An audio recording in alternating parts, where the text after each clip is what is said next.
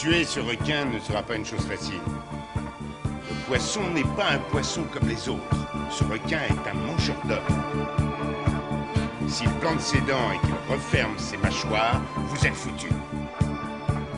Oh, arrêtez! Il suffit de lui mettre une balle dans la tête et c'est lui qui est foutu. Pas vrai?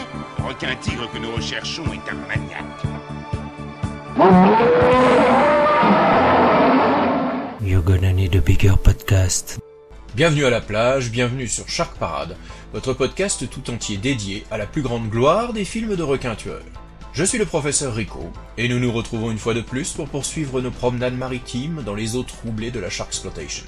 Car c'est Halloween, et n'y a-t-il pas plus grande menace dans la nuit qu'un aileron qui sort de l'eau?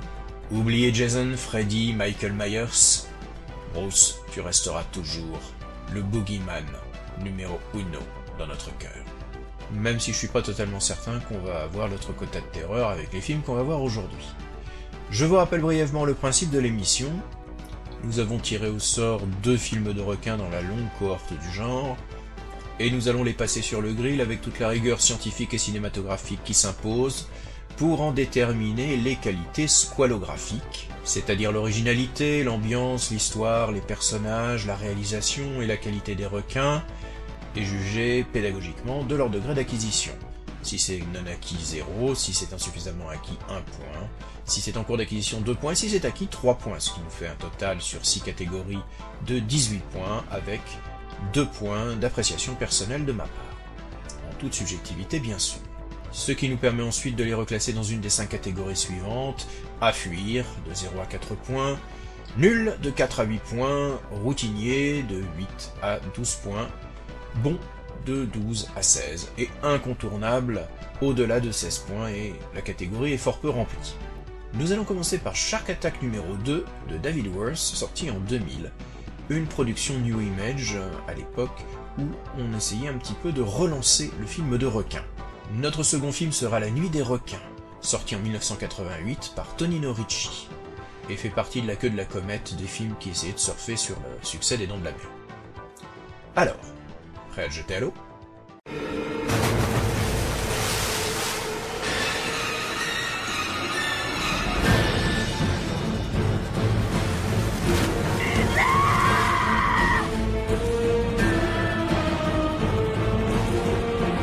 Capturing a great white, it's a piece of cake. Piece of cake, my ass. So how is our star attraction? We're not out of the woods yet. Let's give them something for the evening news. Oh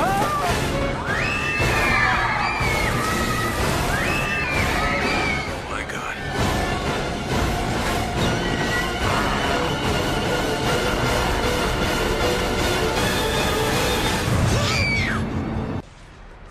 À la fin des années 90 et au début des années 2000, la Sharksploitation a connu un frémissement suite au succès de Peur Bleu et à l'annonce maintes fois reportée d'un projet Megalodon. De façon plus large, au retour du film de bébête, comme dans Anaconda ou Lake Placide, grâce à l'arrivée des effets spéciaux numériques. Mais tous ces films c'était déjà des productions friquées, qui tapaient plutôt dans la catégorie B confortable, avec un bon casting. Ça laissait une fenêtre ouverte pour le niveau en dessous, les films de vidéoclub low cost. Alors dans le podcast, on a beaucoup parlé de The Asylum, comme les maîtres du film fauché de vidéoclub, mais avant eux, avant 2010, les tauliers c'était New Image. Une compagnie fondée en 1992 par l'Israélien Avi Lerner, un ancien de la Canon Film, qui après la chute de l'Empire Golan Globus s'est positionné sur le marché de la vidéo avec plein de petits films de guerre ultra-patriotiques, comme les opérations Delta Force, 5 épisodes, Special Force, Airstrike, puis ensuite des films de SF fauchés, comme la saga Cyborg Cop.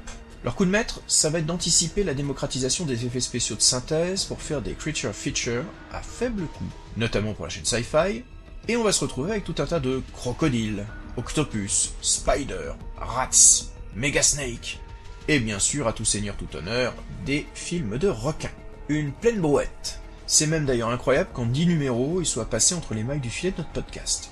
Le film se déroule au Cap, en Afrique du Sud, où pour des raisons économiques, la société israélo-américaine s'est délocalisée dès le milieu des années 90. Et si je commence par ça, c'est que l'office de tourisme a dû probablement mettre la main à la poche pour qu'il y ait autant de scènes de remplissage purement touristique pendant ce film. Venez voir qu'elle est jolie la ville, il y a un téléphérique, des montagnes, des vieux bâtiments historiques, des promenades au bord de la mer, un océan turquoise.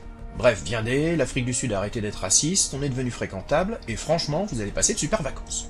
Oui, alors ça c'est si vous faites pas croquer au passage, parce que rappelez-vous, on en avait parlé lorsqu'on avait évoqué Dark Tide dans l'épisode 3, le Cap, c'est aussi Shark Alley, le paradis des requins. Un lieu où le touriste peut venir plonger dans une cage pour chercher le grand frisson, et ramener des jolies photos à sa famille du Wisconsin. Mais je manque à tous mes devoirs, et je vous ai toujours pas dit de quoi parle ce Shark Attack. Est-ce vraiment nécessaire? Non, parce que si vous avez déjà vu d'autres films de requins, vous avez déjà vu ça. Vous me demandez de faire interdire les plages? Oui, et dès à présent. Et la compétition de surf? Annulez-la. Ça commence dans 2 heures. Écoutez, j'en ai suffisamment entendu. Je ne me vois pas aller dire aux organisateurs que la compétition est annulée parce qu'il y a des requins mutants. C'est indécent. Ce qui est indécent, c'est d'ignorer le problème et de provoquer la mort d'autres personnes. Tâchez de vous maîtriser. Eh oui, les poncifs se ramassent à l'appel. Et New Image ne l'a pas oublié. Tous les poncifs se ramassent à l'appel. Les spectateurs et les dollars aussi. Enfin bon, nous sommes au Cap qui subit les attaques à répétition d'un grand blanc affamé. Le propriétaire sans scrupules d'un aqualand local commissionne un courageux océanographe pour capturer ce fauve. Après une petite sortie en mer, il le ramène dans l'aquarium, et la patatras, le jour de l'inauguration, la bestiole s'échappe, non sans faire quelques victimes au passage. L'océanographe et une blonde plongeuse qui a vu sa sœur se faire manger partent à la chasse aux requins. Quant aux villes capitalistes, il engage un chasseur de fauves de télévision. Qu'est-ce qu'elle fait ici ? Elle est avec moi. Si vous croyez que vous deux, vous allez réussir à capturer ce requin, vous vous fourrez le doigt dans l'œil. On va voir. Voici Roy Bishop. On se connaît bien. Il a été engagé pour essayer de rattraper tes merdes. Ça va, Michael, ce sont vos merdes et vous le savez. Hey, calme-toi, mon gars. C'est ce mec-là? Ouais. Ah, c'est toi l'abruti qui a tout fait foirer en laissant le requin s'échapper. Dis-moi, toi qui en as eu l'expérience, ça doit être grisant de se dire que la vie d'un homme dépend de tes capacités, hein? Michael, rendez-moi un service. Laissez Crocodile Dundee hors de ma vie. Je bénéficie de l'appui du maire, Nick. Reste en dehors de cette affaire. Venez, Roy, ne perdez pas votre temps. T'es un petit comique, toi. Hein? Merci. T'es même très comique.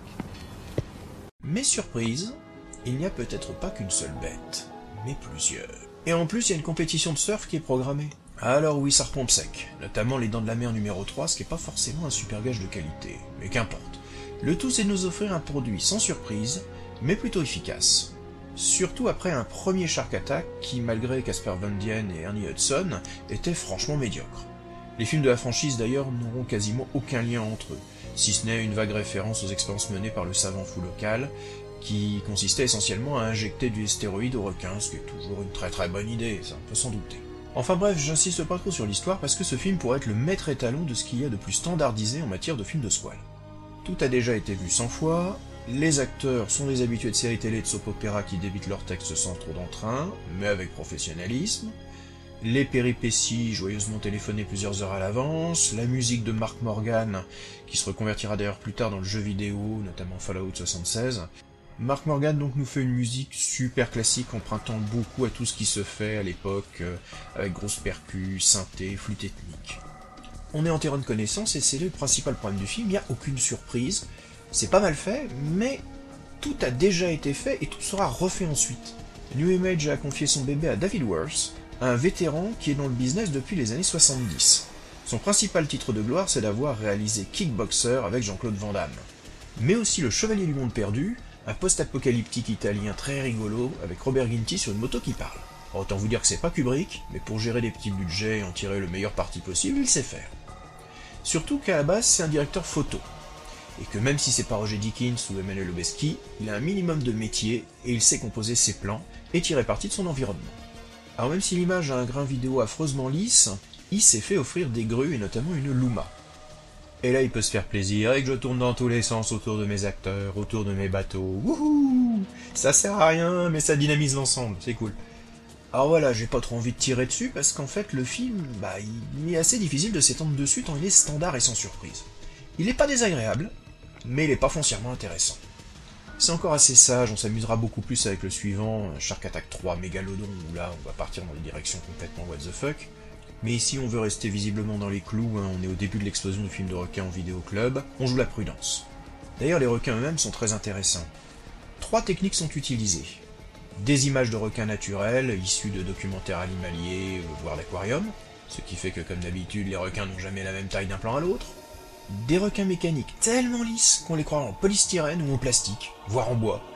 Et puis quelques requins en images de synthèse, mais on est en 2000, donc on n'en met pas beaucoup, c'est cher, et puis c'est pas très beau. Heureusement, comme c'est sous l'eau, ça cache un peu. Enfin, en tout cas, le film va quand même bien marcher, faire son petit succès en vidéoclub, passer sur Sci-Fi, et permettre à New Image de commencer sa transition vers les studios beaucoup plus respectables, ce qui fait que de nos jours, c'est eux qui produisent des films tels que The Expendables, La chute de Londres, Escobar, le prochain Rambo. Et oui, petit studio deviendra grand, et les requins les ont bien aidés en cela. Nous en reparlerons sûrement, car nous n'avons pas fini de parler de New Image. Nick, j'ai les examens du labo. Jette un œil.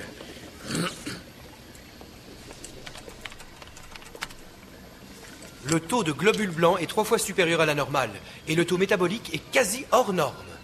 Logique qu'il soit agressif. Moi, je pense qu'il a une maladie comme la rage. S'il s'agissait d'un seul requin, je serais d'accord avec vous. Mais le phénomène se retrouve aussi chez celui de Roy. À ton avis, qu'est-ce que c'est? En fait, il y aurait une explication. Voici la plus plausible. Un scientifique américain, le professeur Craven, a réalisé une étrange expérimentation. Pour améliorer ses recherches contre le cancer, il a eu l'idée de doper des grands requins blancs avec, entre autres, des stéroïdes. Mais le hic, c'est qu'il s'agissait de femelles, qui avaient toutes été fécondées. Alors nos requins descendent de ces femelles. En tout cas, à l'échelle cellulaire, oui. Si l'on s'y réfère, ces requins seraient à peu près âgés d'1 an. Mais ils ont déjà atteint la taille adulte. En réalité, ils ont grandi à une trop grande vitesse. Et ils chassent en bande.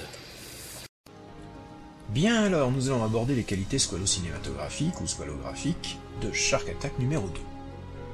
Originalité. Non acquis. Le film recopie consciencieusement ses aînés sans jamais dépasser du cadre. Histoire insuffisamment acquis. Tout est déjà écrit à l'avance. On n'a aucune surprise et tout ce qui doit se passer se passe. Ambiance insuffisamment acquis. Tout est très plat. Ça se déroule sans trop de temps mort, mais c'est pas intéressant pour un sou. Personnages en cours d'acquisition. On a le vilain capitaliste, on a la rivalité entre les deux mâles alpha, on a la jolie blonde.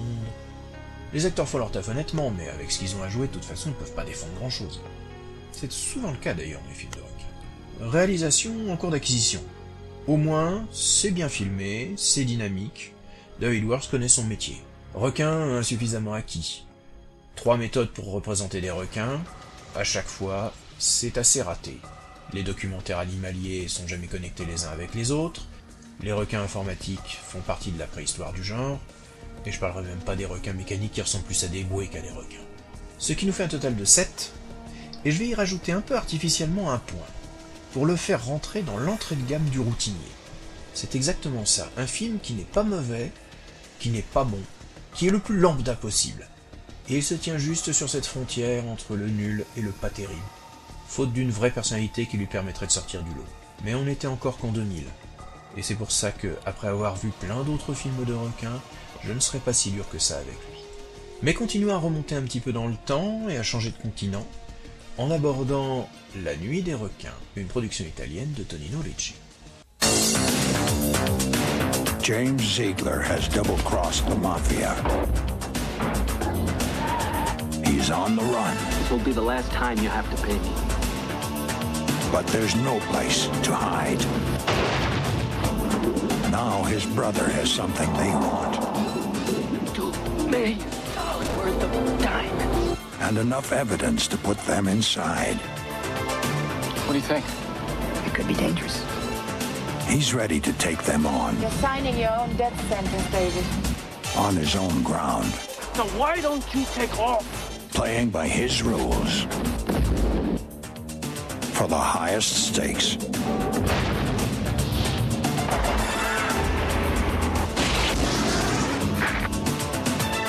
What started as blackmail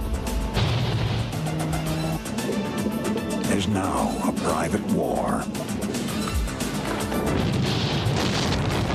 Night of the Sharks with Treat Williams, Christopher Conley, and Antonio Fargas.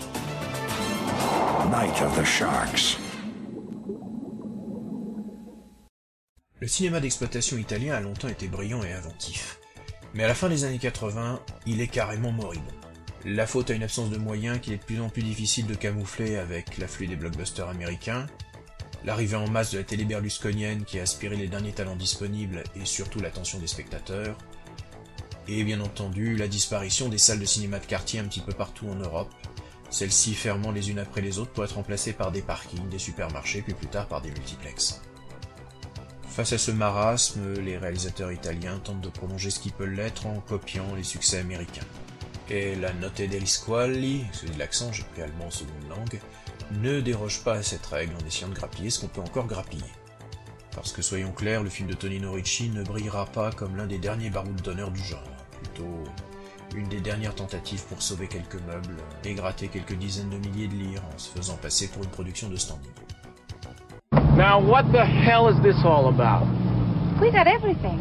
Enough fuel and food to get to Panama, and a pile of money to live there. As far as the beer goes, okay, but you can just forget about Panama. You're signing your own death sentence, David. Oh, well, don't we all do that the day we're born? Oh, listen to him. Where do you pick that one up? In a fortune cookie? What are you trying to prove? That David Ziegler's tough? Okay, so you're tough. David Ziegler est une sorte de pêcheur aventurier qui vit à la cool sur une plage mexicaine. Son seul problème, c'est que dès qu'il met un pied dans l'eau, il est régulièrement harcelé par un requin qui vient l'attaquer sans raison particulière autre que le faire chier. Ça a presque un petit côté Bibip et le coyote, le requin essayant parfois de tendre carrément des pièges, en coupant la marre du bateau et en l'entraînant à la mer en tenant la corde dans les dents. Mais bon, tout ça c'est pour planter le décor, parce qu'en fait, l'histoire globalement ça n'a rien à voir. Alors, James, le frère de David, est un petit magouilleur qui a volé un enregistrement audio compromettant où un riche industriel véreux fait des affaires louches avec le président des États-Unis. Il se retrouve poursuivi par des tueurs et expédie le CD compromettant à son frère, avant évidemment de se faire buter. Les hommes de main débarquent au Mexique pour récupérer l'objet ainsi que des diamants qui auraient été versés comme acompte par l'industriel à James. Évidemment, ça tourne au vinaigre, poursuite, et au milieu de ça, dès qu'ils sont sur l'eau, le requin attaque. Hop là, pour le plaisir, surgissant de nulle part. Pouh, c'est mou tout ça, c'est assez inconsistant. En plus, pour l'anecdote, le film est sorti en catimini chez nous, probablement même pas au cinéma, ou alors peut-être en sortie technique, mais j'ai pas trouvé de traces. Il existe une VHS, mais qui est devenue quasiment introuvable, donc je me suis rabattu sur un DVD anglais, vous allez entendre les extraits, il est dégueulasse. L'image, on croirait que c'est filmé dans un aquarium, et le son est sous-mixé, alors je m'excuse déjà par avance pour les extraits qui vont être assez minables. Super investissement, mais 4 €. Pour revenir au film, nous avons derrière la caméra Tonino Ricci, qui signe d'ailleurs Anthony Richmond, et avec Richmond, c'est autrement pas bon. Pourtant, sur le papier, tout est présent pour être plutôt pas mal. Tournage exotique au Mexique, peut-être en République Dominicaine, les sources divergent. Jeune promis un minimum charismatique avec Treat Williams, un acteur qui était assez prometteur dans les années 80, notamment après avoir tourné dans Il était une fois en Amérique. Et dont la carrière ne décollera jamais vraiment. Mais bon, il est dans mon cœur avec 2 films que j'aime beaucoup. Flic ou zombie, et Un cri dans l'océan, qui, avec Peur Bleu, est mon autre plaisir coupable en matière de films de monstres des années 90. Bon, je digresse encore, mais Treat s'y joue les aventuriers blasés sans se forcer. On sent que son implication est fond dans la main. Service minimum. Comme si c'était dit, ouais, bon, de toute façon, je touche mon chèque, je vais au soleil, il y a la mer et de la tequila, ça me va. À ses côtés, pas mal d'acteurs sympas, comme Antonio Fargas, que vous connaissez très certainement pour avoir été Huggy les bons tuyaux dans Starsky et Hutch. Il joue la Paco, son pote. Et puis il y a plein de visages connus pour l'amateur de cinéma italien des années 70-80, Janet Green, John Steiner, Christopher Connelly, Sal Borghese, qui est un de mes seconds rôles préférés. Ce qui est rigolo, c'est qu'il y a une partie du casting qui est tout le temps en sous-régie, qui fait le minimum, et puis quelques-uns, comme Borghese ou surtout John Steiner, qui cabotinent de façon invraisemblable. David Ziegler, take care of it personally. I don't want another of your Mexican friend's sideshows. It will look like an accident. I'll do it my way. I don't care about the details. But I want Ziegler alive. I repeat, alive until I get that disc back. Now, how you achieve that is your affair. I'm going to leave right now. I think I know our friend's soft spot. Ce qui est curieux avec ce film, c'est que finalement rien ne prend. Pourtant le film essaye, en nous livrant des fusillades, des poursuites en bateau, même une scène où Treat Williams joue les Rambo dans les bois en posant des pièges pour liquider les tueurs qui sont à ses trousses. Mais non, un peu comme le film précédent, c'est mou, avec plein de scènes de remplissage dont certaines sont tournées franchement à 2 à l'heure. Bon alors, faut reconnaître que Tonino Ricci c'est pas le meilleur des réalisateurs. Il a touché à peu près tous les genres, hein, du western au post-apocalyptique en passant par l'héroïque fantasy, le film de mercenaires, le tout souvent avec une mollesse et une absence de rythme qui forcent le respect. Même s'il faut lui reconnaître des fulgurances dans la débilité. Témoins sont Rush 3 et ses scènes de combat à la Mad Max sur fond de musique zouk, ou son Thor, une sorte de Conan filmé dans un sous-bois avec des figurants qui ont des paniers en osier sur la tête, parce que des vrais déguisements ça coûtait trop cher. Alors bon point pour moi, il y a la musique de Stelvio Cipriani, un compositeur italien qui nous a quittés d'ailleurs le 1er octobre dernier, et qui a été un des piliers du cinéma d'exploitation italien. Alors on pourra regretter que sa musique synthé assez sympa, quoique un peu répétitive, soit peut-être pas assez mise en valeur dans le film. Certains lui reprochent aussi d'être un petit peu ronge-tête. Bah non, le synthé c'est bien. Sinon, il reste l'élément le plus rigolo du film, c'est le requin. Il arrive régulièrement comme un cheveu sur la soupe pour bouffer le protagoniste de passage. Un peu comme si on avait replâtré deux scénars ensemble, un film de gangster, un film de requin, en se disant « ça va le faire ». D'ailleurs, Ricci reprend pas mal d'éléments d'un de ses précédents films, Bermude, Triangle de l'Enfer, dont je vous parlerai sûrement un jour, où il y avait déjà pas mal de liens avec la Sharksploitation, où des aventuriers se coursaient autour d'un trésor avec de mystérieux requins. Ici, notre squale, c'est un grand blanc borgne surnommé le Cyclope, qui compte tenu des limitations techniques de l'époque est plutôt réussi. Et pour cause, en dehors de quelques scènes de raccord utilisant furtivement un fou en caoutchouc, la plupart des plans utilisant le requin, c'est un vrai squale. Les scènes sous-marines sont un petit peu le plus de ce film. Alors le requin, peut-être un petit peu petit pour être vraiment impressionnant, mais il est suffisamment bien utilisé. Les scènes sous-marines ont été supervisées par Ramon Bravo, un plongeur et photographe mexicain de renom, qui a travaillé avec Cousteau et tournera dans pas mal de films. C'est un vrai amoureux des requins et il sait très bien les mettre en valeur. En fait, soyons honnêtes, les scènes sous-marines sont souvent bien plus réussies que celles tournées à la surface. You can't keep our secret. Por favor. Manita, ¿qué pasa? You think I really do talk a lot. But my cousin Miguel, he was there when we heard the disc. And he is someone who really can't keep his mouth shut. It's Cubano. He works in a cantina where there are a lot of American tourists. Es un problema. Okay, Paco. What he means is, when everybody knows something, it's no longer a secret. Alors au final, qu'est-ce qui reste des qualités squalo-cinématographiques ou squalographiques de La Nuit des Requins? Alors en termes d'originalité, c'est en cours d'acquisition. On a le mélange histoire de mafieux, se télescopant avec un film de requin. C'est même la principale curiosité du film. L'histoire, elle est insuffisamment acquise. On a du mal à savoir qui fait quoi, c'est confus. Il y a beaucoup de scènes de pur remplissage. Donc on risque assez vite de décrocher. Personnages insuffisamment acquis, soit ils surcabotinent, soit ils sont totalement en sous-régime. C'est dommage parce qu'on a globalement pas mal de bons acteurs, mais on peut pas tout leur pardonner quand ils s'investissent pas. Ambiance, non acquis, c'est inconsistant, c'est assez mollasson. Et on regarde ça, et on décroche trop vite. Réalisation insuffisamment acquis, alors je sauverai les scènes quand même avec le requin, qui témoigne d'un vrai savoir-faire, parce que les scènes terrestres, par contre, elles sont quand même assez ratées. Tonino, ça n'a jamais été un génie de la caméra. Requin, en cours d'acquisition, parce que franchement, utilisant un vrai requin, on a quelque chose qui tient la route, et des scènes assez impressionnantes. Ça nous fait un total de 7. Je vais rajouter un demi-point pour quelques idées éparses. On a frôlé le routinier, mais on reste dans le nul. Alors au final, qu'est-ce qui reste des qualités squalo-cinématographiques ou... Dernier détail rigolo, ça boîte La Nuit des Requins, c'est filmé 2 jours, et il n'y a qu'un seul requin. Bonjour l'escroquerie, merci Tony. Et voilà au final 2 films assez médiocres. Espérons que la prochaine livraison de la boîte à requins sera un petit peu plus excitante. Alors, premier film, Raging Shark, de Avi Lerner en 2005. Et tiens, encore une autre production New Image. Je m'en souviens, celle-là, c'est pas la plus fameuse. Et notre deuxième candidat sera L'attaque du requin à 5 têtes de Nico de Leon en 2017. La suite de L'attaque du requin à 3 têtes qu'on avait traité il y a quelques numéros. Fallait bien faire une suite. Vaut mieux ça que se taper un des Sharknado.